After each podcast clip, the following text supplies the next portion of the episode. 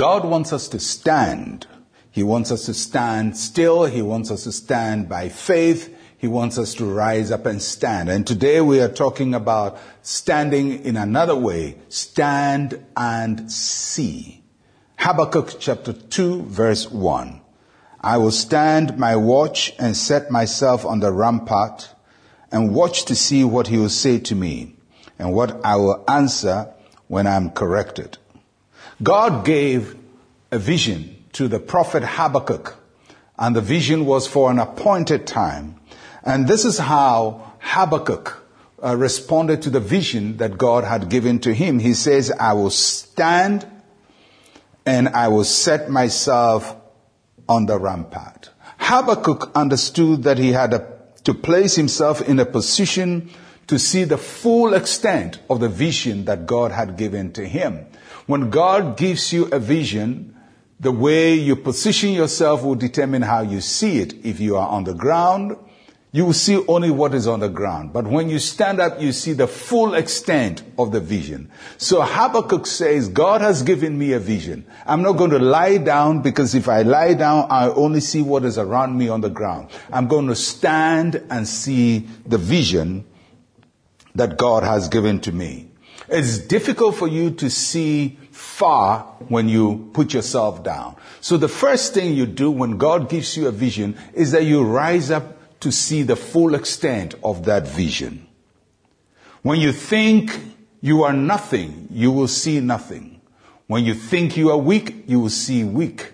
If you think you are down, you only see what is down. But when you are up, then you see the things that God has placed ahead of you.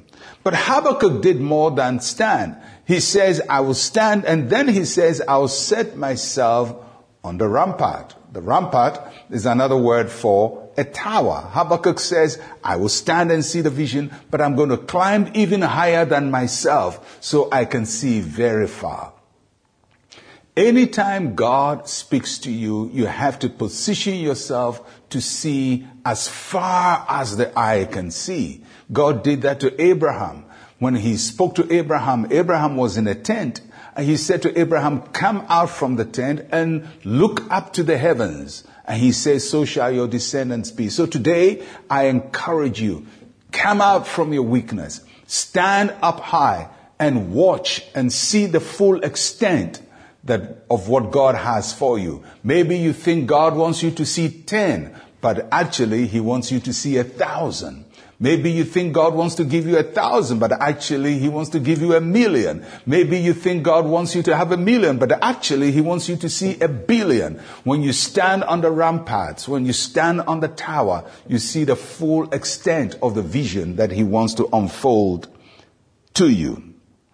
After waiting on the Lord for 40 days, we must stand not only on our feet, but we must stand above our feet. And how do we stand on the tower? We stand by faith, by allowing the Holy Spirit to elevate our vision, the Holy Spirit to inspire our minds, the Holy Spirit to inspire our hearts. And I believe in this season, God will drop something in your heart that will explode your vision and make you see something that you never thought was possible. It's within your grasp and you will take it and you will possess it and you do mighty things for God.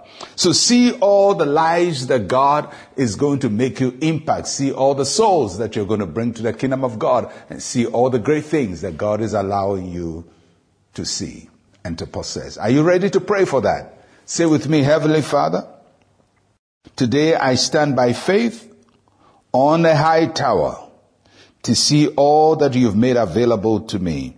I see all of it and I claim all of it in Jesus' name. Amen. I'll be with you again. I'm Pastor Mensa Otabil. Shalom, peace, and life to you.